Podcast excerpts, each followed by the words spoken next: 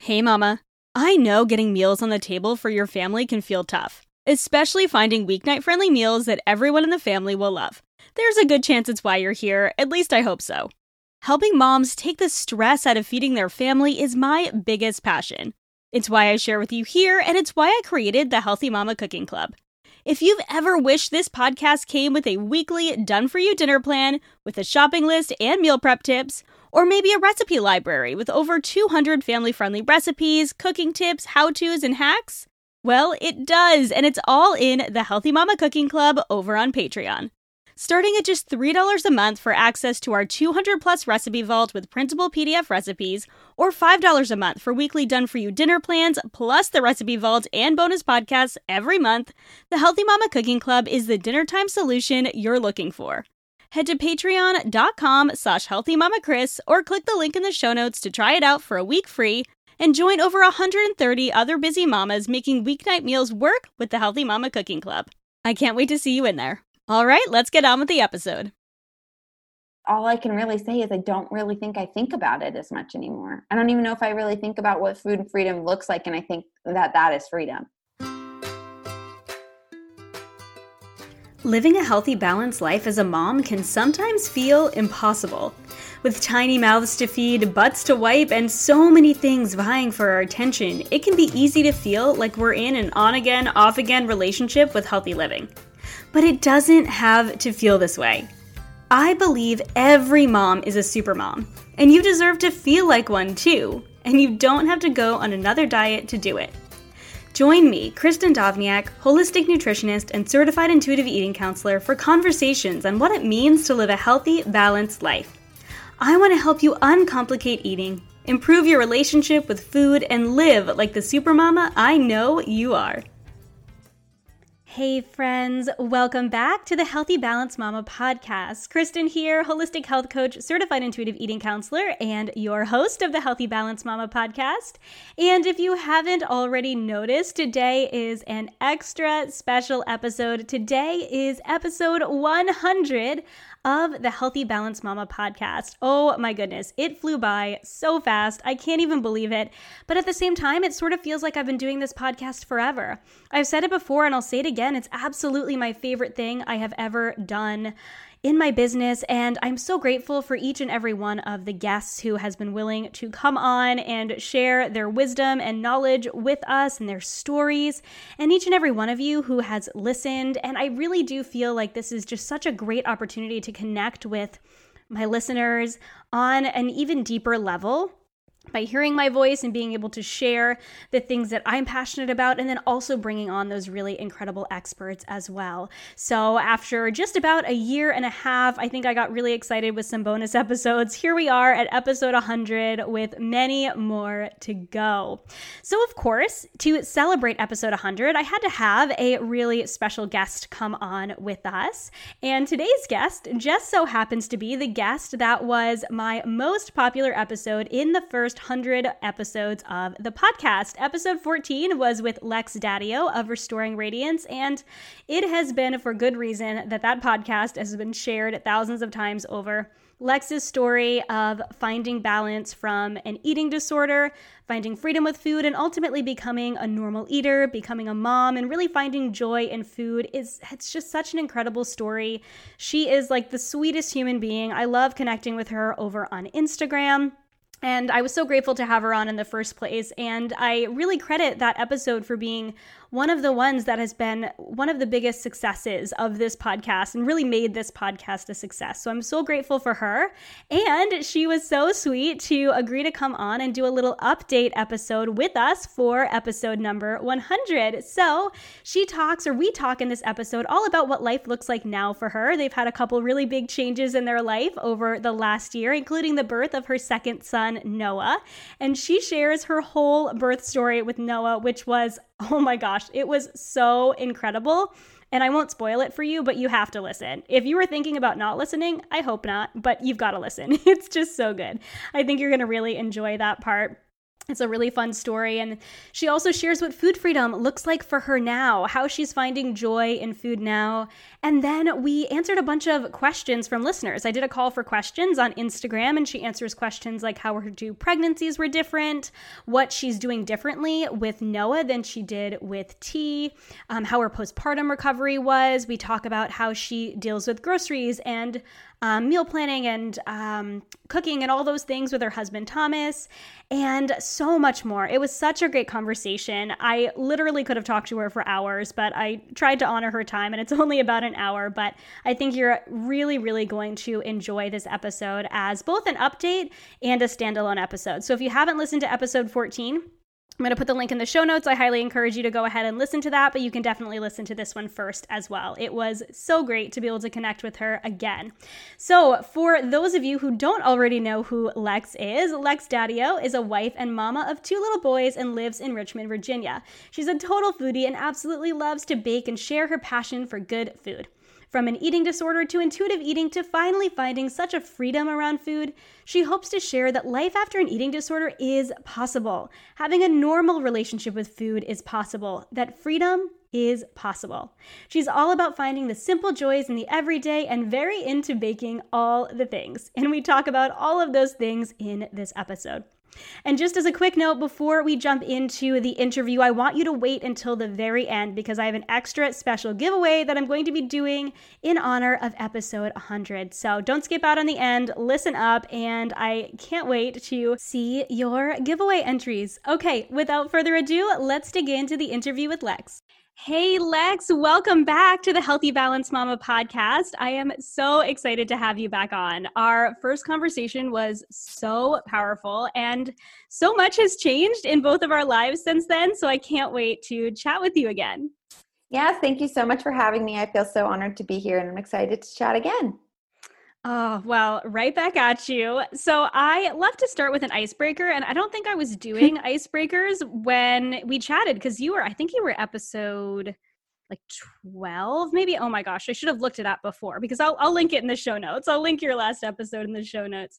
Um, but my favorite little icebreaker to ask is what are you drinking first thing in the morning these days Oh my gosh, coffee always. this I I prep my coffee the night before without fail, and I just go um, just regular like this local coffee brand that I love, Blanchard's, and I just do that with regular good old half and half. Mm, so good, nice and classic. yeah, it's my favorite. It's my go-to always. First, oh, first cup so always has to be that. Oh, I love that. So, for listeners who might not know you yet, which I think is next to impossible, but can you just briefly introduce yourself again? Sure. Yep. So, I'm Lex Daddio um, from Instagram Restoring Radiance. I live in Richmond, Virginia with my husband and our two little boys. We've got a two year old and a two, almost three month old. Um, so, newly into the two kid life. Um, I started my Instagram. I'll just give like a qu- quick, brief background, like about seven, I don't know, maybe, maybe eight years ago. Well, at this point, I, I, probably should look it up so I know. But um, I've been doing it forever, basically. And it was just like a personal food journal at the time. It wasn't even public, but um, I just like kind of started it as, you know, just it was kind of like my own little, yeah, my own little personal food journal. And I just kind of um, kept track of food. I always liked cooking and stuff like that, but it was kind of more in a time when I was really into healthy eating and I was actually going through an eating disorder. And through years and years and years later, finally recovered from my eating disorder, went moved into more of like being obsessed with eating healthy to moved into more of um, intuitive eating to moved into more of now which is normal eating to move into more of now that um, I think at this point, I guess I, I, I would just call it normal eating, or maybe not even thinking about food all that much, and just I love to bake. at this point, I kind of have shifted my whole perspective into loving to bake, and um, but anyway, my Instagram, I I hope is to bring like a lot of light and joy into the world of Instagram, and just to help people not feel um, to not feel bad about what they're eating because we're not judged by you know we're not you're not a good or bad person on depending on what you eat. And i think often we judge ourselves by that um, and it can be full of so much shame and guilt. And i just want to bring people back to the table and like back to enjoying their food and having fun with food. I've never had more fun with food in my whole life than i have like in the past few years even more this past year. So um, it's kind of just been just wanting to share that you can be free and you can have a normal relationship with food after an eating disorder. Mm. Oh, I love that so much. And you know how much I love your Instagram. And I really, truly do think that you embody that. You embody that joy that you bring to food. And I love that, you know, you openly share your story that, yeah, I had an eating disorder, but I have overcome that. And this is what my life looks like now. And I love that. And can we talk about the cookie cakes that you've been making? Oh my, oh my gosh. gosh. I am a, just a baking fanatic right now. I just can't stop baking. I love it. The like my husband is like, "All right, you got to cut back on the sweets. Like we can't eat them all." I just love baking. I think it's like such therapy to me and the cookie cake is literally the cookies and the cookie cake are like my two favorite things to make hands down. They're just so good. You can't yes. go wrong with cookie.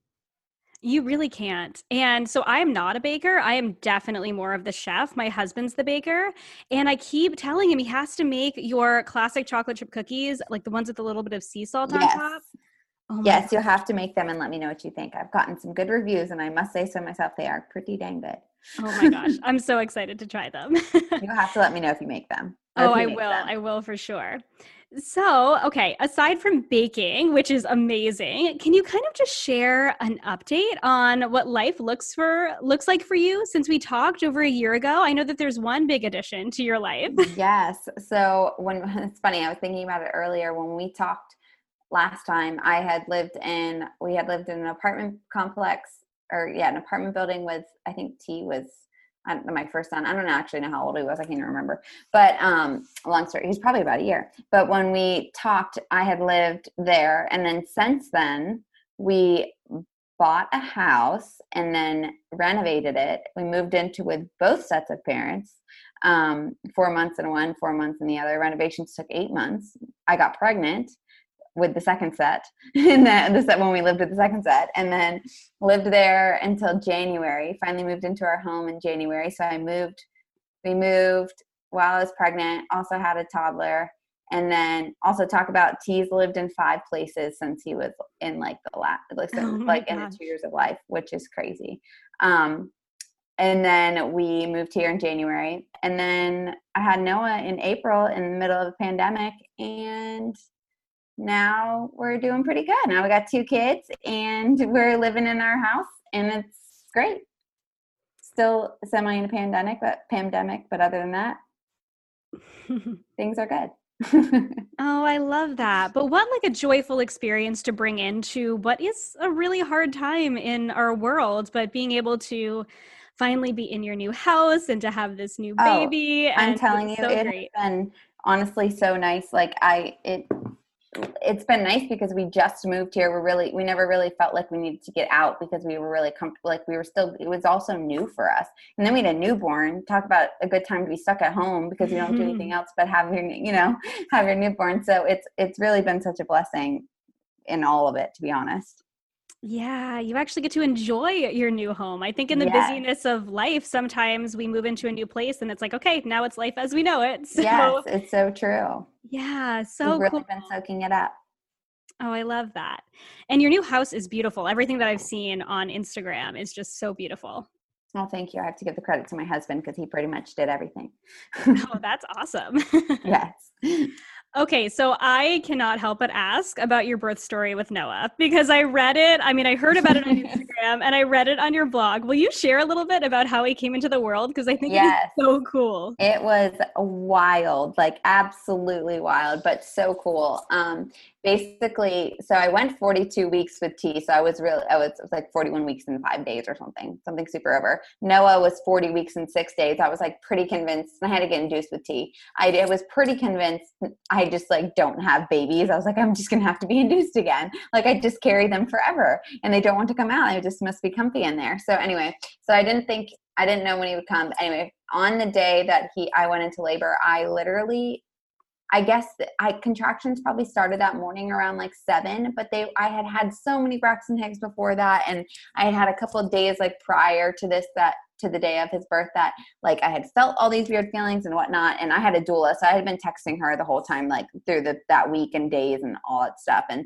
um so on that day, I mean, I literally was pretty sure I was in false labor till like about 1 p.m. and Noah was born at 3:04. So if that gives you any oh my gosh perspective, um, I definitely had had contractions that day and things were just kind of moving slow. And thankfully, my doula was like, just kind of I I had like maybe TMI, but like I had lost my mucus plug and like all this stuff and had the bloody show and blah blah blah. And so my doula was like, why don't you just have your mom come get T so you can like at least relax? And I was like, all right, whatever. So I'll have her come get him. So she did, and um, I mean, I was folding laundry. Thomas and I watched a movie. We ate some lunch. I mean, I was having contractions, but they just weren't that bad. Like they just weren't bad. And with T, I was on Pitocin from the beginning of my contractions because mm-hmm. of I was induced, so they were so much more intense. So I never got like this pre, you know, I never got like the early labor um, to experience that. So anyway, so that's why I think I was convinced I wasn't in labor so then finally by like one o'clock i was like okay i'm like definitely in labor. And my doula was like you're you're probably definitely in labor. Um, but she didn't want to say like you're in labor because you know she's like i've made that mistake one too many times. Um, so basically what happened from there was like my contractions started getting stronger and there was a time that they slowed down and i was like really i was like dang it it was like i think it was false. But then all of a sudden they just picked up and like not and again not even bad like thomas would just massage my back and we just were like cleaning the house still like just packing anyway because we're like i didn't know what it was going to look like. So between one and two they were just kind of way more consistent just, again still like nothing i couldn't like bend over and like handle and like breathe deeply through. And then by like 2 p.m i finally called my doula and was just like she wanted to hear me through a couple of them because she has like a pretty good indicator she's been she's been like to over 100 50 or 200 births i can't even remember and so you know she she can kind of tell where you are in labor depending on how you sound through your contraction um, and so she listened to a couple and she was like, okay, you seem like you're, you're doing all right. And she's like, do you want me to come now? And I was like, I feel like I could wait a little longer. Um, so then that's at two o'clock. So then she's like, all right, check in with me in like 30 minutes and then we'll go from there. So then at 2.30 we called her back and i was like okay i'm ready for you to come because things had just heated up a little bit from there I, I mean they were definitely more intense like they hurt at that point but like i still like felt like i could get through them and then she told us to told me to labor on the ball and have Thomas put a heating pad on my back, and she was going to head her our way. Literally between 2:30 and 2:45, they got so intense mm. so quickly that I I just like I don't even know how to explain it. Like I remember there was one point where I like ripped the heating pad off my back and I was like, don't let anything touch me. Like get that off of me. And I was like freaking out. I was like, I hate this ball. Get it. Like I can't do this. And that's when the tears started. And I was like, oh my gosh, I need an epidural. I have to go to the hospital. Like I can't mm-hmm. do mm. this. And so we called her and she was like, I'm literally, t- I was like, Jenny, we have to meet at the hospital. And she was like, I'm two minutes away. Like, I'm on, I'm like literally straight over. Like, let me just get there and then we'll all go together. I was like, uh, okay, like, I don't know if I can make it, but I knew I had to go to the bathroom. So I was like, okay, Thomas, we have to go to the like bathroom because I don't want to, I don't want to have a contraction on the toilet because it's the worst feeling ever. Um, and so we went in and like literally had my next contraction. I like fell down on all fours and I just remember my hair was in front of my face and I was like literally profusely sweating. So I was probably in transition because I was just like I was just like pouring sweat. And I just remember I like my doula, I heard her come through the front door and my head my head was down. She walked through and I just remember looking up at her and I just was like, Jenny, I can't do this in like a much more intense voice. But um, she was like, You can do it, you can do it, like let's go. And she was I was like, I need to go to the hospital, like I need an epidural. So then she's like, All right, well let's get your pants on so we can go to the hospital. And I was the second I stood up, my water just broke. And she said she knew at that point, like, we're not going anywhere. like we're stuck. we're we're about to have this baby here. So she told Thomas to call the midwife when he did, like at the hospital, to let him know we're coming soon. And I just remember those next few contractions were some of the most intense, craziest things of my entire life. But like, I literally didn't like people asked me if I was like scared I wasn't going to make to the hospital or like what was I thinking or what was this. To be completely honest, everything was happening so fast and happening like I didn't have time to think to worry to anything. It was just like my body was just the vessel that this was happening to and i had no control. It was just mm-hmm. happening um, and it was just absolutely wild. And i just remember on my next contraction i my body was pushing and i was and i know they say not to push until you're fully dilated and i i mean knew, nobody knew how far i was anyway but I was like, Jenny, that's my doula's name. I was like, Jenny, I don't know what to do. Like, I'm, I'm put, my body is pushing and I can't control it. Like, I can't stop it. And she was like, don't push. I was like, he's coming out, Jenny. I can, like, I know he's coming out. She's like, he's not coming out. And then on my next instruction, she was like, okay, we have a baby head. And she was like, all right, Thomas, call like the paramedics so they can be here when we get here or like when he comes. And I was like, like, literally, there was just no time to freak out. Everybody, it was just like, it was just happening. It was just happening right then and there. And my bathroom is teeny tiny. Thomas couldn't even fit in it. And like I was, he was in the other room, went to call the paramedic. Well, the midwife is on speaker in the vet in the room, like in the bathroom with me and Jenny to like kind of talk through. And I think I had maybe one more contraction and he just fell right out. I was like on both knees on the floor, like Thomas was in the other room. Next thing he said, he heard a baby cry. He runs back in. Noah's in my arms. And then it's just like, it was just absolutely wild and crazy and the coolest thing ever. And I don't, I don't even remember what happened. I think Thomas and I just like looked at each other. We didn't have words. And it was just like, it was so cool. And he started crying. And then um, the parent, or well, then they like pulled me out into the middle of the hallway and laid me on a blanket. And I just, I didn't even let go of Noah until like think like way well until we got to the hospital. He just laid on my chest forever. And um anyway, so they like laid me out in the hallway and I was like on a blanket. I just remember I was like there waiting for my placenta to be birthed. And I was just like legs wide open with Noah on my chest. And I did have blankets on me, but of course my legs are still open. And it's like facing the kitchen and an all team of like eight paramedics come in. It's like all guys but one girl. And they're like cheering and they're so excited. They're like, congrats, mom and dad. Like, and like meanwhile, my legs are just wide open, but like you don't even care at that point. I didn't even have time to care. I didn't even care. I was like, whatever. And they're just like all so excited. They were the nicest people ever.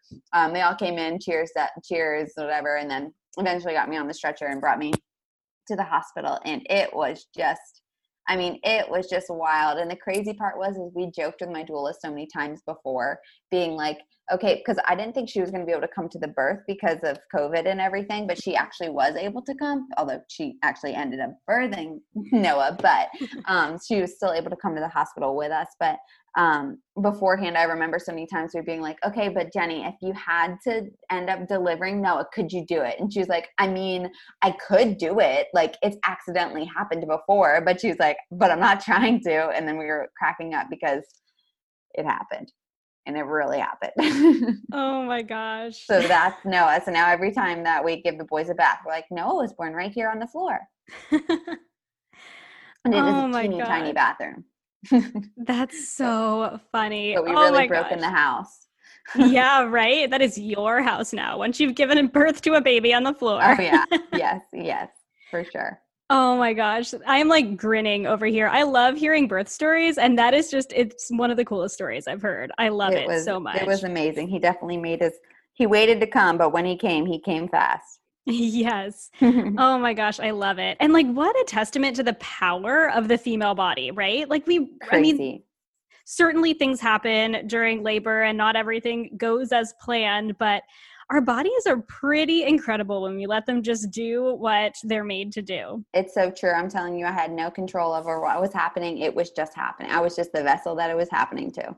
Yes, I totally I totally understand that feeling too cuz my second birth was not as crazy as yours, but my first I ended up being induced. I had pitocin, I was on, you know, I had an epidural and all those things, so I didn't experience the that those sort of feelings with my first birth with my 6-year-old and then yeah. my 2-year-old, she came very fast too. Not that fast, but I was definitely in early labor for like a full day and I hadn't realized it.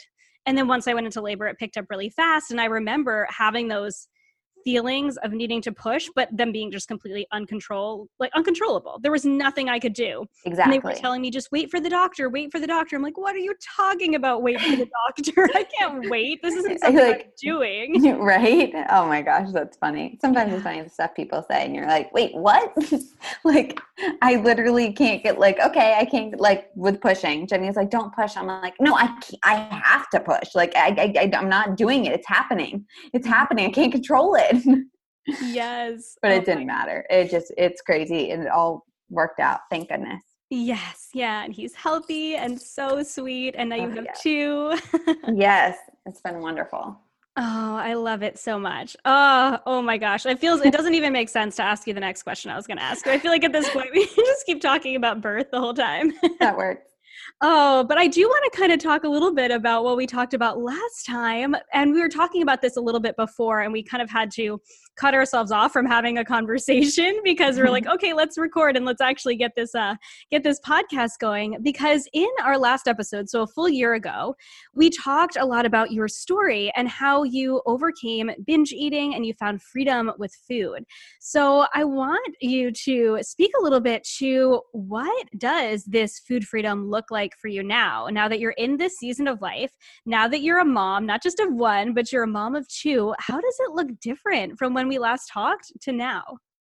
I would say now it's it's just crazy. I mean, I've never truly honestly ever thought I would get to this point where I just like don't think about food so much and it's not even that like I love food. I love to eat. I love to bake. It gives me like it's it's so relaxing. It's like therapeutic to me. I remember when I first had Noah, I was like baking key lime pie and everyone was like you need to rest. I'm like no you don't understand. This is my rest. Like I, I this is the only thing i'm doing all day long and all i want to do is make a pie. Like it's just like it's therapy to me. I love it. Like food has just like taken on a completely different perspective and st- like i don't think about it anymore at all as good and bad i don't think.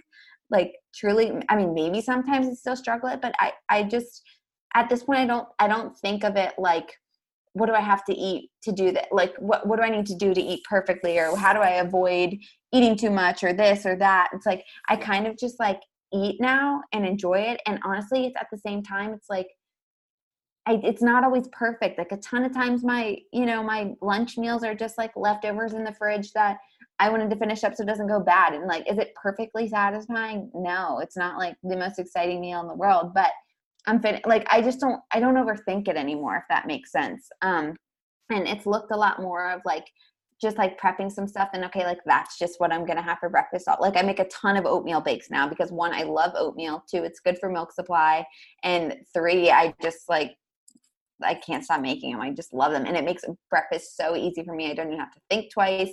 I just like grab my oatmeal, put yogurt and nut butter on top of it, and like just call it a day. And I think I've just found such a different joy in food than I had ever found before. And again, I'm I'm human. I'm not perfect. I do still overeat sometimes. I do eat, you know, I go past fullness, but I think that is a part of a healthy relationship with food. Um, and I think it just like looks like I find so much joy in like getting to eat with well, I will say like getting to eat with my toddler when he actually wants to eat with me because let's say we're going through quite a picky stage.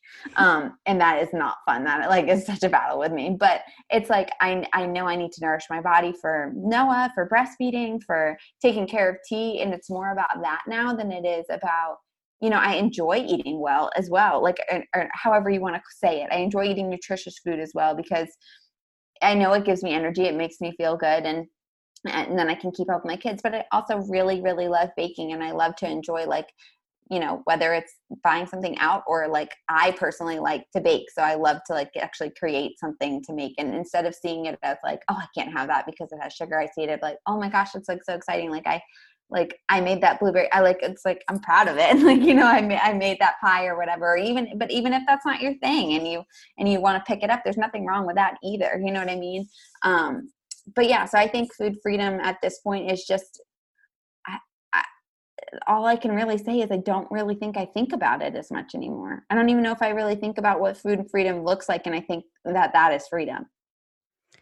Yes. Oh my gosh. A hundred percent. It's just joy and living and not worrying. Oh yeah. Oh my gosh. I love that so much. And so cool to see that evolution of where you've been from struggling for so many years to sharing your journey to finding freedom to living it out a hundred percent to the fullest. And I think we talked last time about that concept of like normal eating and just kind of being a normal mm-hmm. eater. And I think it's even one step ahead when you can just not even think about it at all. Yeah, and I will say, I mean, you know, I still have times of course where like I like I said I eat too much or maybe I do mm-hmm. overthink something and that and that happens. It's not really that you don't worry about it happening. It's more of like what do you do with that thought? Like how, how do you take that perspective? And i think when i realize like oh why am i thinking that way? Or you know it's like oh that's not a big deal you know? It's just like i it, it's just different now i guess. And and of course i am busier with two kids so i don't really have as much time to like i used to have way more time to like perfectly think out of my meal you know like and had probably too much time to like obsess over it and whatever. And now it's kind of like okay what is available to me? What's going to either make me feel good or and then whenever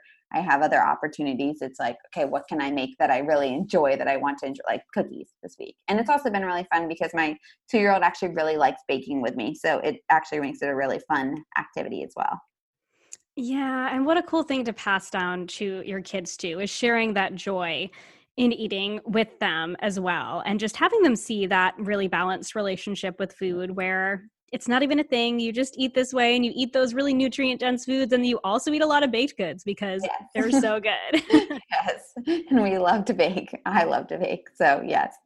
For sure. Oh, I love that so so much. And I think you are just such an inspiration to women just for that that reason that you know you have gotten to that place and you're you know you're showing women that it is possible to not just overcome an eating disorder, but to really truly live this normal life around food, which I think a lot of women, I know for myself, I just didn't think it was possible for me for so long that that would be, yes. I wouldn't think about it all the time. Same, me too. And to be completely honest, I mean, I, I had, I went through an eating disorder for a long time and the healing process after was fast, was, I thought mentally faster, but looking back was way longer than I thought um there it's still you know things creeped in for so long. And again like i said sometimes they still do and that's normal. That's hum that's we're human. We're not perfect. We're not supposed to be. But at the same time it's like it just looks so much different than it used to. And like but i've been there. Like i have been in the deep deep ditch where i didn't think I would ever get out of it. And I didn't think I'd ever be able to eat food again. I used to dream, I used to remember I used to dream, literally, I used to dream about making a baked good, but I would, you couldn't even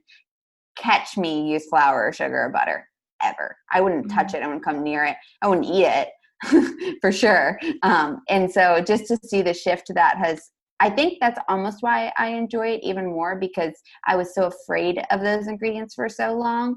And to be able to like actually make them and actually also eat it rather than just make it for other people has been, has also just felt like so much freedom. Yes, yeah, and no guilt with that too, yes. right? I think the yes. guilt just ruins it. When there's no oh, yeah. guilt, it is so much more joyful. One of the biggest problems of all of it, for sure. Hmm. Yeah. Oh, I love that so much. Well, thank you so much for sharing that. Thank you for sharing your kind of life update and your birth story and where you are now with food freedom. Um, it's so it's so fun to hear. So I did a um, call for questions over on Instagram because I haven't yet mentioned, but this is episode 100 of the Healthy Balance Mama podcast, which I just I can't believe it's been over a year now. It's been a year and a half. We've had a bunch That's of bonus awesome. episodes. Congrats to you. Well, thank you. I can't believe we made it this far, and you know you are my my top episode. Really, a hundred percent credit to you and your story and how incredible you are and sharing it with your community as well. But I think the reason it's been shared so many times is because so many women resonate with your story. Um, so I asked them, you know, I asked you on, and I'm so grateful you said yes, you know, in honor of episode 100 to kind of share with us again and give us an update, but then also maybe answer a couple question and or answer a couple questions from the community as well. So I would love to to dig into those. Yeah, let's do it. So, the first question I got is another one kind of related to pregnancy. And it was How was your second pregnancy different than your first? So, my second one, my first, I will say that pregnancy for me both times was pretty good. I don't have any complaints. I will say I didn't love them, but I didn't hate them. It was just kind of like, okay, I'm neutral. I, f- I felt neutral to pregnancy. Um, it was it was fine. It was fine. I just like I don't mind being pregnant. I don't I don't hate being pregnant. It's fine. Um, but that that's my personal perspective and how I felt and everything. Um, for my second one though, I will say it was way more challenging physically because I just felt so tired and like T was one. He was literally 15 months when I got pregnant. Uh, 14 months when I got pregnant. Um, and he was just like in you know that phase of like starting to walk and run and like being busy i will say he is like it was just and i was so tired in the first trimester i just remember so many days and we were also we I had lived we were living with my mom at this point, and then we had moved to Thomas's parents' family to their house, and then we were also moving, and Thomas we were renovating our house, and Thomas was here a lot of the time, and so um, it was spent a lot of time just T and I, and that's fine. But I was just so tired. I remember so many days by four o'clock, I would just be horizontal on the couch, mm-hmm. and I mm-hmm. was just like T wreck the like wreck mom's house. Sorry, mom. Like she was out of town for a while. And I was like, I I just like I can't do anything. I, I didn't want to cook. I didn't want to do anything. The first trimester was rough. Um, I didn't get sick though. I will say so. I have I am thankful for that. I'd get nauseous in the morning if I didn't eat like within like five seconds of opening my eyeballs. But um, I otherwise I felt really fine. But since as soon as the second trimester came, I had way more energy. But just the second pregnancy in general, I think it was just more taxing physically, just because I'm, you know, with T, I could sit down when I wanted to because I worked from home, and it was just like I, it, I could binge watch a show, I could hang out. Um, whereas like, oh, I'm tired today. But where like when I was pregnant with Noah, I had to chase T around a lot. And so it, mm-hmm. I think it was just more physically exhausting. And then mentally, also, just because we were in the middle of a move, like I didn't have any of my things, and that's fine. But like, you know, just like, like I just felt like stuff was everywhere. We had stuff stored at my mom's house. We had stuff stored at like this garage thing. We had stuff stored at Thomas's parents' house. We had stuff. We had stuff stored everywhere. Some of our stuff at our house. So it was like there's just so many like decisions to make and stuff and it was just it was just tiring that way. I think if all that hadn't been going on in the middle of pregnancy i think it would have been like once the second trimester hit i think it would have been like it was it really wasn't that it wasn't bad. And i'm not even saying it was bad i'm just saying like life situations around us felt like a lot and so it just felt i think on the second pregnancy felt like a lot but i felt fine otherwise other than I had a ton of back issues with Noah. Mm-hmm. Um, and I'm wondering honestly if it's just because T still wanted to be carried a lot. So I was like holding T a lot and then trying to keep up or like you know with Noah. But I started going to the chiropractor and truly that made such a big difference. And I just completely stopped working out also because I had was doing like weights before and I like the last five months of being pregnant with Noah, I just solely walked and went to the chiropractor and truly it was like it was honestly one of like the most freeing things too because I, there was no like pressure anywhere like to work out or anything and not not that I feel pressure to work out but it was just I was almost like taking a break from it and it was just kind of a break I needed more than I thought. Mm, yeah. That, that makes sense. No, it totally makes sense. And I know my second pregnancy too, I was so hoping I would be more active than I was with yes. my first. Hmm. And I totally wasn't. I wasn't like the first few weeks when I wasn't really having any symptoms. And I'm like, yeah. I'm going to go on runs and I'm going to do all these at home workouts and all these things. And by the end of it, I was doing like maybe one stretching workout during a week. And then I would walk too. Yep. But walking is so great for our oh bodies oh too. Gosh. And I, I think that it's, yeah, it's so great to have that freeing feeling where you're like, no, I don't feel any pressure. I'm just listening to my body.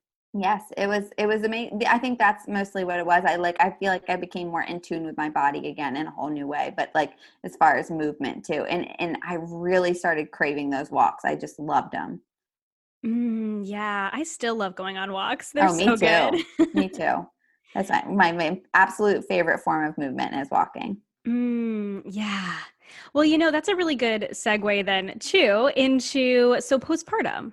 How was the second question I got was how was your postpartum recovery? And I added with T and with Noah because was it different with the two? You yes. certainly had different birth experiences. Oh yes, birth experience was totally different. I will say my postpartum, I am very thankful because I know a lot of people have a very different experience, but both postpartums have been really really great like mm-hmm. i have healed just so quickly on both of them and for that i am so thankful like i honestly after i know this isn't this is like totally not always what happens but like i'm telling you like truly like right after having the kids like a few days after like i just like felt fine. Like I just like I felt normal. I don't know how else to explain it other than I just felt like kind of normal. I mean, yes, my body was still going through a ton of things, it's still bleeding and like all that stuff.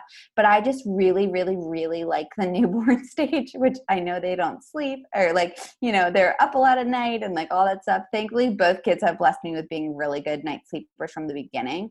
um, Noah is quite a little dream sleeper. So that's probably why I feel um, really good this time around. I remember my uh, midwife also tell me, told me that there's a big difference between moms who get like uh, be able to get like a three four hour stretch at night and the moms that only get like a one two hour stretch of like how you mentally feel um, from the beginning. And noah is amazing with sleep. So he i feel very very good especially at this point. But uh, my I, I think with postpartum it has blown my mind like how my body will has so quickly healed and like mm.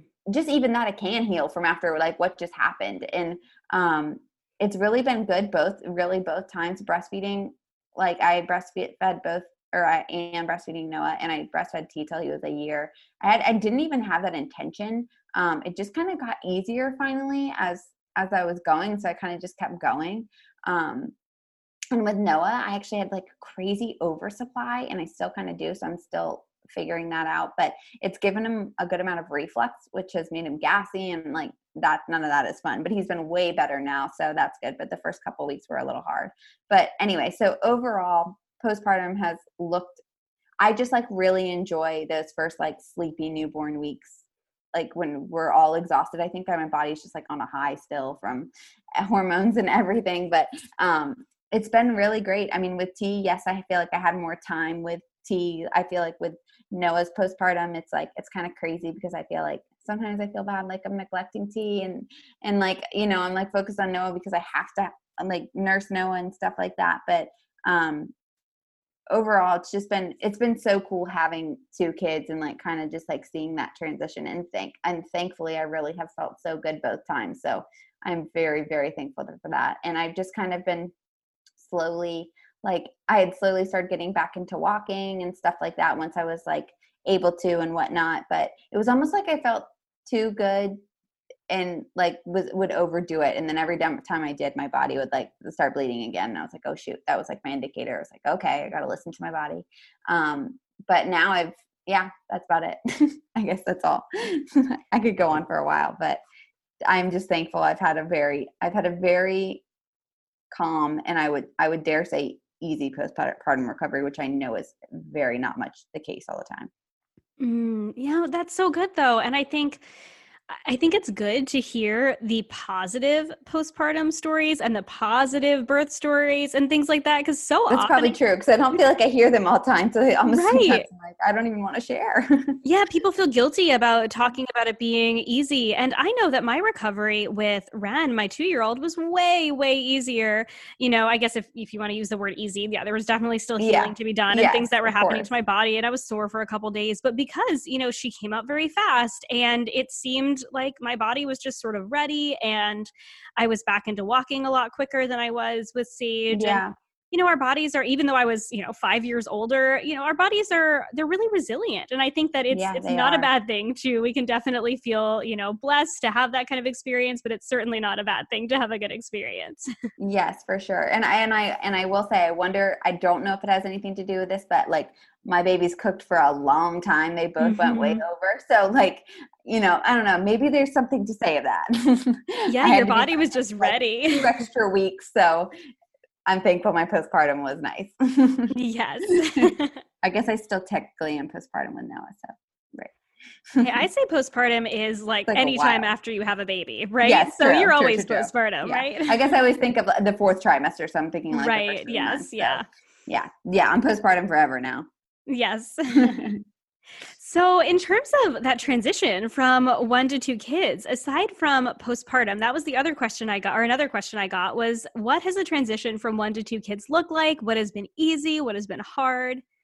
Yeah, so I, I actually ended up talking about this a little bit on a blog post and, a, and on a post the other day. But um, I was saying I think the transition from one to two, I think, is physically harder and mentally easier for me mm. um, physically because you know you're carrying around a newborn while you're trying to chase around your two year old and or whatever situation it is it's just more physically draining t still does like to be held sometimes and so and i think more since noah's been born because you know we're always holding noah so he's like mommy hold and so um, I think just physically it's more exhausting. I oh, I like had said I feel like T is my cardio and Noah's my strength training because like I'm always carrying T and I'm always ch- or I'm always carrying Noah and I'm always chasing T.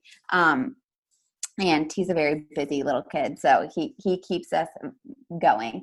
Um but yeah so i feel like but mentally easier because having a newborn on the next time it just didn't on the second time. Um, and both have been healthy and and good so i can't speak to you know i know other people that have had situations where they've had a really hard time um, like sick you know or all sorts of situations but our uh, both boys have been healthy and i'm thankful for that very much. But um, I feel like mentally it's just been so much easier because having a newborn the second time just wasn't as scary. Like I was like, okay, I've done this before. Like I didn't have to sleep with one eye closed open. Um, you know, like I didn't like every sound like I didn't know when I had teeth that like newborns newborns are so noisy and i like mm-hmm. i didn't realize that and so when i had noah i was prepared for that like you know when they're sleeping they make a ton of noise and i'm like what what's that? You know when i had t i was like what's that noise? Is he okay? Like is he breathing? But for noah i didn't feel as scared of that of that. Um so i think just mentally way easier in that situation. Um but i think the easy i would say easy has been just not feeling so overwhelmed by that. I, I don't know if I felt, t- I, now I come from a family that like I have three siblings and between all of us, there's eight kids. We each have two. Um, and then Thomas's side, there's like four kids. So, or three kids plus ours. So I come and we're all very close. I come from a t- I've all, like always been surrounded by babies and kids and stuff. So it felt more natural to me um, than maybe to some. Um, but anyway, so easy, I would say, has been like easy and most enjoyable has been seeing T and Noah like interact. And as Noah's getting a little mm-hmm. older and smiley and, and happy, um, and all that stuff. Hard, I would say, you know, like T's too. Uh, he does have tantrums here and there. Uh, not to call him out, but you know, like dealing with that while like trying to to handle Noah, or you know, feeling like I'm not getting enough time with the two of them one on one. I try to be really diligent about like even if it's like 10 minutes just like sitting with t because like you know i typically get a little more time with noah because i'm nursing or something like that or t goes to bed and we still have noah.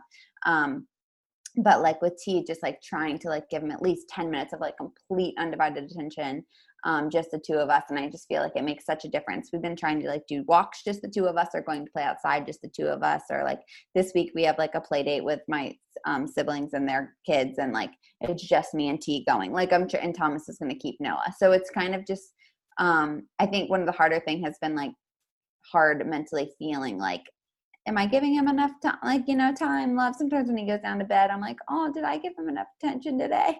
you know, like it's just, it's like one of those things. But I know like he's also getting older and like is, he's, he's more okay without so much attention and like Noah needs my attention right now. Um, so I think just like that has been like sometimes like, oh, like I, I feel like I don't know if I gave T enough today. But then I'm like, all right. But then I get so excited for him to wake up the next morning. So, and then I feel like I'm like brand new. But then, of course, there are days where I'm like so tired by the end of the day and I'm like, oh my gosh, everybody just go to bed. yeah. So, like, I'm not saying it's all butterflies. yes. Oh my gosh. Yeah, I agree too that it, there's definitely some of that like mommy guilt. But what I found because my kids are my kids are four years apart, so there's a little bit of a, a age difference that you don't have there. But as my oldest has gotten older, I feel like she understands more. So I can explain to her when I need to take care of her little sister a little bit. Like, yeah, I'm gonna take and I'll, I'll tell her like, okay, we're gonna have this time together in a little bit. Right now, I have to take care of Ren, and you know, Ren right. is potty training now, so there's that element oh, where oh, I'm like, you know, I'm in the bathroom with her a lot. Yes. And, and, so I think that it just changes as they get older. But I think you're such a good mom for just you know having those thoughts and going, oh, I want to make sure that you know I'm spending enough time with him, and I'm sure I'm sure he sees that and he appreciates that in his little two year old way. Yes. I mean, I will say, I, I think, I feel like right now in our situation, I feel like we have to, like, yes, he's a toddler, but I just feel like we have two babies, like, mm-hmm. for sure. I was like, okay, on the next one, I think maybe more like now that we have two and they're two and under, and like, it was like, all right, maybe uh, God willing on the next one, maybe wait more of like three years because the thinking of like T will be like around five. And of course, we don't, we don't know what will happen, but you know what I mean? Like, he'll be a kid. And so it will be, it'll, I feel like right now is the only time we'll really have like we just have babies you know what i mean like mm-hmm. on the next one we'll, we'll at least have one that's like older and like can be more helpful but it really has been so cool t's been like like he'll go get me the diapers and the wipes and like mm. do that kind of stuff and, and he loves praise so like as long as i'm like praising the heck out of him he usually will be pretty um, he'll help me out. oh, so cute! It's so cute, especially for chocolate chips. Into. Oh yeah, you gotta give those some rewards too, right? Yeah, it's so cool seeing them become those like big siblings. It's yes, so fun. It's been so sweet to watch. Yeah, well, switching gears a little bit, I want to honor your time. I know I want to. I know I could just keep talking to you all day, but just I have a couple extra questions I want to ask that I know people wanted to hear about, and this one's really interesting. Especially, we are in a little bit of a different time right now, I think. But the question was, how do you and Thomas balance cooking with the two kids? How do you decide who does the cooking, who does the shopping, etc.? So with this, as far as shopping, I will say so. When Noah was born in April, so this is like mid, like like serious COVID time. Um, we basically mostly got our groceries delivered at that mm-hmm. point just because it was easier. Nobody had to go out. Um, it was super convenient. Um, so we did do a lot of that. Now that things, you know, have, things are a little different, I typically do the shopping because I just like the grocery store. Like I just mm-hmm. love going. Thomas will go if I need if I need him to, if we need to like pick up something. But we try we're trying not to go like super often, just once a week. Um, and we were going like every two weeks or whatever, or like having it delivered every two weeks. But now we're going more like once a week. Um, and I, so I typically go. Sometimes I will just strap Noah on and bring him because it's just easier. Um, and I don't I don't really feel worried about him in there. So anyway, all that that's a whole other thing. But um, so as far as the cooking, we kind of try to make like a general meal plan for the week, which is very flexible because my husband is like a pregnant woman and he gets cravings for things, but he can cook. So if he gets cravings for something and he really wants to make something, okay, he can make it because he'll cook it, right? But if it was if if he was going to tell me to cook it, then I'd be like, no, that ain't gonna fly. But because he can cook, it's fine. Um, so he will so i don't really care like i'm fine like it doesn't really matter like i like to pick out certain meals and i like like certain stuff but i don't i don't really have that much of an opinion on it i just i just don't care it's like it's not that big of a deal to me. But so we'll come we'll come up with a couple ideas lots of easy things um, and just kind of go from there and try to get the groceries for that. But as far as who cooks um, thomas is definitely more of the cook in our family. I am the baker 100% I realized I don't even really love to cook, which is funny. Um, I like to, I can make you anything on bread. We've discovered that. I can make you toast, I can make you a sandwich, I can make you a bagel, I can make anything on bread, and I can make bread, but, and I can make any kind of baked good. But when it comes to actually like cooking, cooking, like that's not actually my favorite thing unless it's like the sides. Um, but anyway, so he usually does a lot of the cooking unless it's something super easy. Um, and we've grilled a lot because it's just less messy, it's easy, all that stuff. But but honestly, all that being say, we've had plenty of nights of takeout, plenty of nights of um, like fend for everybody fend for yourself T's eating a grilled cheese or frozen ravioli um, and we've had plenty of nights of like us just like like we both like to cook and eat and we have had so many nights where we have neither one of us even want to figure out what the heck we're making. So a lot of times we just literally wing it with something that we have in the in the pantry. So that's how we balance it right now. yes. Oh my gosh, same here. yes, hundred percent. At least so like with, real life, know, I had a peanut butter and jelly for dinner the other night.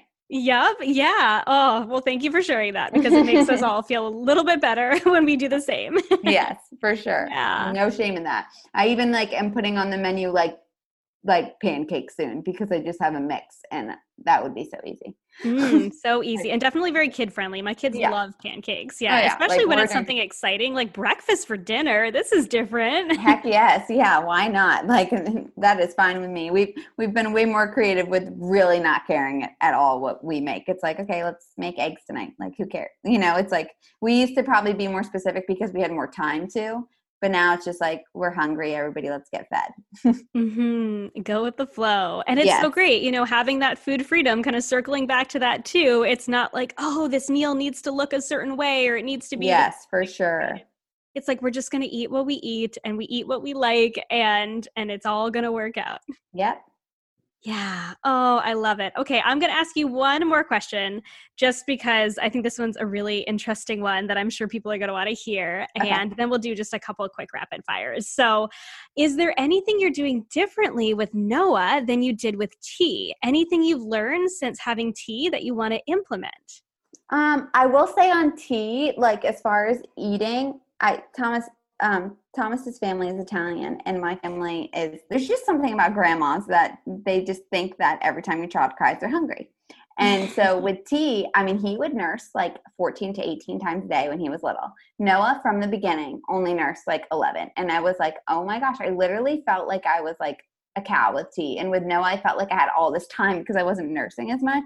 Um, I realized a ton of the times he was just, and of course, every baby is different. But with him, he just kind of like leaned onto a schedule much earlier. Like and I don't even have like I'm not like oh my gosh we got to eat at 7 10 1 you know he eats about every 3 hours during the day closer at night and then he eats actually one time at night at this point which is like such a blessing but mm-hmm. um we've kind of we followed this with T but we've probably followed a little more with Noah more of like the eat wake sleep. So he usually eats he's up for an hour ish and then we try to put him down for a nap. Now does he always go down for a nap? No. Thomas held him during a whole nap earlier. Like it's not perfect for sure. But when we can lay him down we like we'll try to lay him in the other room or like start like lay him in his bassinet with sound machine on like in our bedroom which is where he sleeps.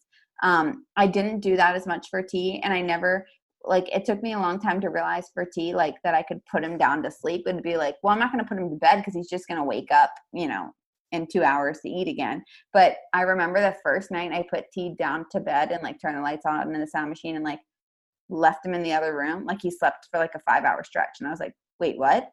like, I didn't know that would that could happen. So I was like, oh, we should start putting him to bed. well, that's great. So we we kind of have done that with Noah since the beginning. But I think as far as like doing anything different, I don't I don't even know if there's like I don't know if there's if I have anything that I can even really think of. Like I I think we've kind of just done very similar. Um, I would say I'm much more I was pretty relaxed with T as far as like a schedule and all that stuff. And I feel the same with Noah. But I think with Noah, I we will move him to his room earlier. We did move T to the room at four months, but that was because we didn't have a choice because we had moved into a two bedroom apartment and he had lived in our closet lived, lived sorry slept in our closet. That was big it was a big closet but um his little bassinet would fit in there. So we we kept him in there. So then we moved we couldn't move him until four months. With noah i think we might move him upstairs sooner than later because he sleeps pretty good at night um just to get him used to his own room and all that stuff. But other than that i feel like i don't know just take it by the day i don't even i don't even know what i'll i, I, I honestly don't like read a lot of stuff because I think sometimes like information overload isn't good, like good for me and it mm-hmm. like makes me overwhelmed. So I don't read I don't read a lot about like what other moms do and stuff, especially because of comparison trap and all that jazz. Um, and I could be feeling like, oh, maybe he's but every time I'm like, oh, Thomas Noah should be doing this and then this and then this. He's like, why? I'm like, oh, I don't know, because I read this thing that says that he should be doing that. And he's like, Well, you're making yourself tired by thinking that he has to do that because he's not doing that. I'm like, Oh my gosh, you're right. So every time I just like let go and kind of like let him lead with like a little bit of my own leading in the way, or like, eh, you know, a little bit of a schedule too, it's like I, everything flows a lot better. So I think yes. just like letting go and maybe just like not reading as much of other stuff. Of course, there's like good stuff out there, but sometimes it's just like there's just so much information and there's just so much stuff out there that you can have like this idea that like this is exactly what your baby should be doing when and where. But we're all different. You know what I mean? Like we're all as humans different. And so like if you and I were supposed to do the exact same thing every day, all day long. Like, I don't think that would really work. So, all babies are different. So, I think kind of just more going with the flow and like realizing that like we really do have our own kind of parent intuition in there and just like letting Noah guide i think is maybe what i'll do different overall yeah. oh my gosh, I love that so much. Yes, I am totally with you. I wish I had let my intuition guide more with our oldest. I was definitely a lot more anxious. So I think that's that's really solid advice and a solid way to I mean my one my, the opinion of one other mom is saying I think that's a good way to go. well, I will say I feel like Thomas is the one who has pushed that more of being mm. like why are you trying to do and it's like oh yeah, you're right. Like he just like kind of cuz he's like I don't know, he just kind of pushes me to realize like why are you trying to control it? And I'm like, oh yeah, that's you're probably right. I shouldn't be controlling this. So when I finally let go of control, everything typically runs a little smoother. Mm-hmm. That's why it's so great to have our husbands as voices of reason for yes, us. Exactly. That's what exactly. Yeah. Great voice of reason. Oh, so good. Oh my gosh, Lex, this has been so good. Oh, so many, so many good topics. I could keep talking to you for hours. I think you know that. I know. I um, love talking. It's been great. Oh, it's so good. I have a couple little rapid fire questions I asked you last time, so I would love to have you answer them again really quick if you don't mind. Sure. So the first one is well, we already talked about you you not necessarily being the cook in the family, but what is your current favorite thing to cook?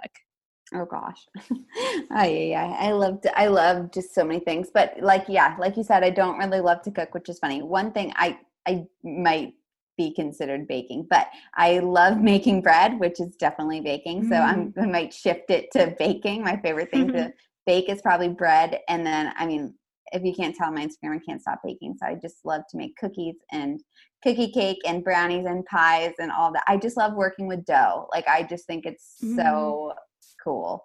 Um, so that doesn't answer the question about cooking at all, but I, I don't really think I have a favorite thing to cook right now. I think I just solely like baking. I think that counts totally. okay, cool. I've gotten into um, baking sourdough kind of during this whole uh, quarantine. Yes. It's been something that I'd always wanted to do, and I never really made the time and it is so therapeutic oh, working oh, with the dough it. kneading it it's so good it's so awesome i love I, bread bread blows my mind to see how i can just go from like flour water salt whatever to this beautiful magical loaf it's just it's so cool to me it is it's so so cool so then what is your current favorite thing to order or eat if you're able to go to a restaurant? Um probably I would say well, I always love. We have a local place. It might be the same place I said last time. Um, we have a local place called Burger Batch, and it's one of our favorite places to get burgers. And I just like love going there and getting like it's just like so fresh. They make all their sauces, all their beef is like grass fed, and it's just mm. and they like hand cut their fries, and it's just really good quality.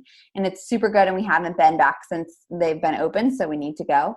Um, but as far as what's my favorite thing to eat, probably anything that's my favorite thing to eat at home right now is like literally anything anything that's on it. Actually, I was gonna say anything that's on bread, but actually, I might say my favorite thing to eat right now might be oatmeal bakes because I have just been like semi just in love with them. I just can't mm. stop eating them.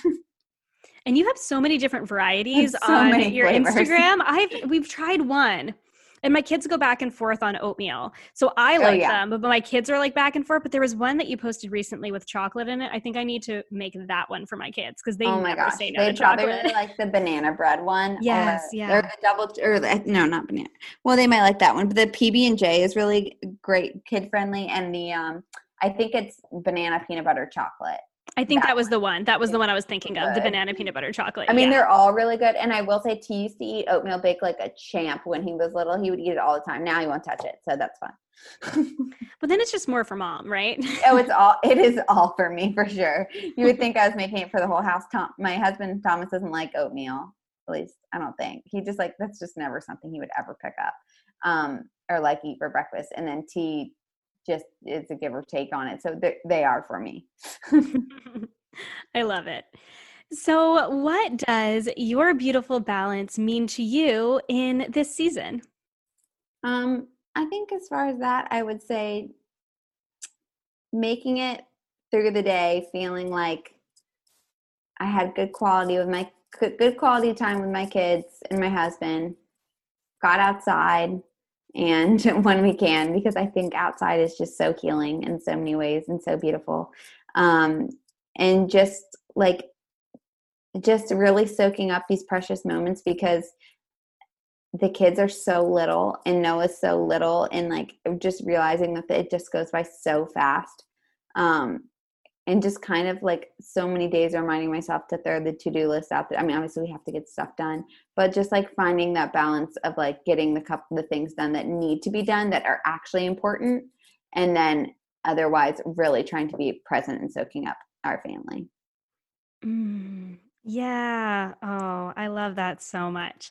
And I don't think it's that different than what you shared last time, which I don't even remember so what much. I shared. I'm trying to remember, but yeah, I think it was very much about, you know, soaking up those moments and being grateful for the moments that we have. And I think that, you know, just to kind of bring it back full circle, that so much presence really does come from having that that freedom with food and in our lives and being able to focus on our families, our husbands, our kids. Yes so yeah. Oh, so and you're such such a great example of that. I love it. thank you. So, can you just share anything new you have coming up, or what's in the works for Restoring Radiance, or just where my listeners can find you if they don't already know? yes. So, for new, um, we might have a couple new things in the works, but they're actually still very on the down low. So, I can't share that yet, mm-hmm. but just okay it, there might be new things, um, but probably not for a little bit because right now we're really just trying to focus on the kids. Um, mm-hmm. But otherwise, you can find me on Instagram at restoring underscore radiance, or I also have a blog, restoreyourradiance.com. And actually, we do are also on YouTube, but we have not done any videos in a long time. But it's called Daddio's Kitchen, and um, I think that's everything. Awesome. Oh, well, thank you. I think I've said thank you like 16 times, but thank you again for being here. I appreciate Thank you. I always love chatting with you, and I cannot wait to share this. Oh, me either. Thank you so much. Well, friends, this is it. It is episode 100. I cannot believe we've made it to episode 100. Oh my gosh, I'm saying it as if this is the last episode, but that is certainly not true. This is episode 100 of many, many, many episodes. I have been just oh my gosh, blown away by how incredible this podcast has been. Um, really, for me personally, in my own life, it's absolutely been my favorite thing I've ever done in my business. It is such an honor to connect with so many other incredible women, experts, sharing their own stories, their own knowledge and insight, and how much I know that it connects and resonates with so many of you as well. I wasn't sure when I first created the podcast if it was something that I wanted to do really casually, just kind of me talking, but I quickly realized that I wanted to have these conversations with people that I found so inspirational and helpful in my own life, and I knew that introducing you to this the people that I find to be so inspirational, so educational, um, and just really incredible human beings would be beneficial to you as well. So I hope you've enjoyed the ride over the past 100 episodes through all of the different guests, through some of the weird audio changes, through the changes in my intro, and there's another one that's coming up soon.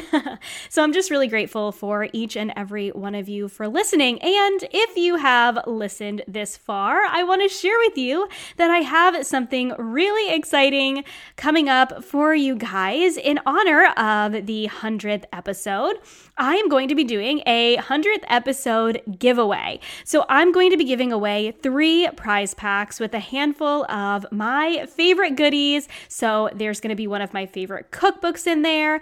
There's going to be a copy of the Healthy Mama Meal Planner in there and a whole bunch of other little goodies that I just love just to say, say thank you for being a listener of the Healthy Balance Mama podcast. So, to enter. The only thing you need to do is leave a review. So leave a written review, and this counts for anyone who has already left a written review. You are already in the drawing. So anyone who has left a written review, you have a chance to win one of the three prize packs. I'm going to go ahead and announce the winners on my Q&A episode on my birthday, which is July 30th.